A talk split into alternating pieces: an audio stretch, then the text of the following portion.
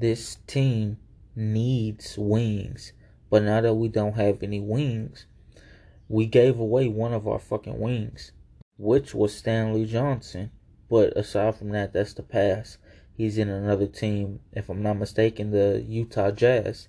Um, so with that being said, teams need wings, or this team needs wings. So now that we don't have any wings, really, well, we gotta find a way to back that up with shooting and defense. That's our only two ways, and also playing with a quick, um, fast pace and mentality is something I would say. Have a great day.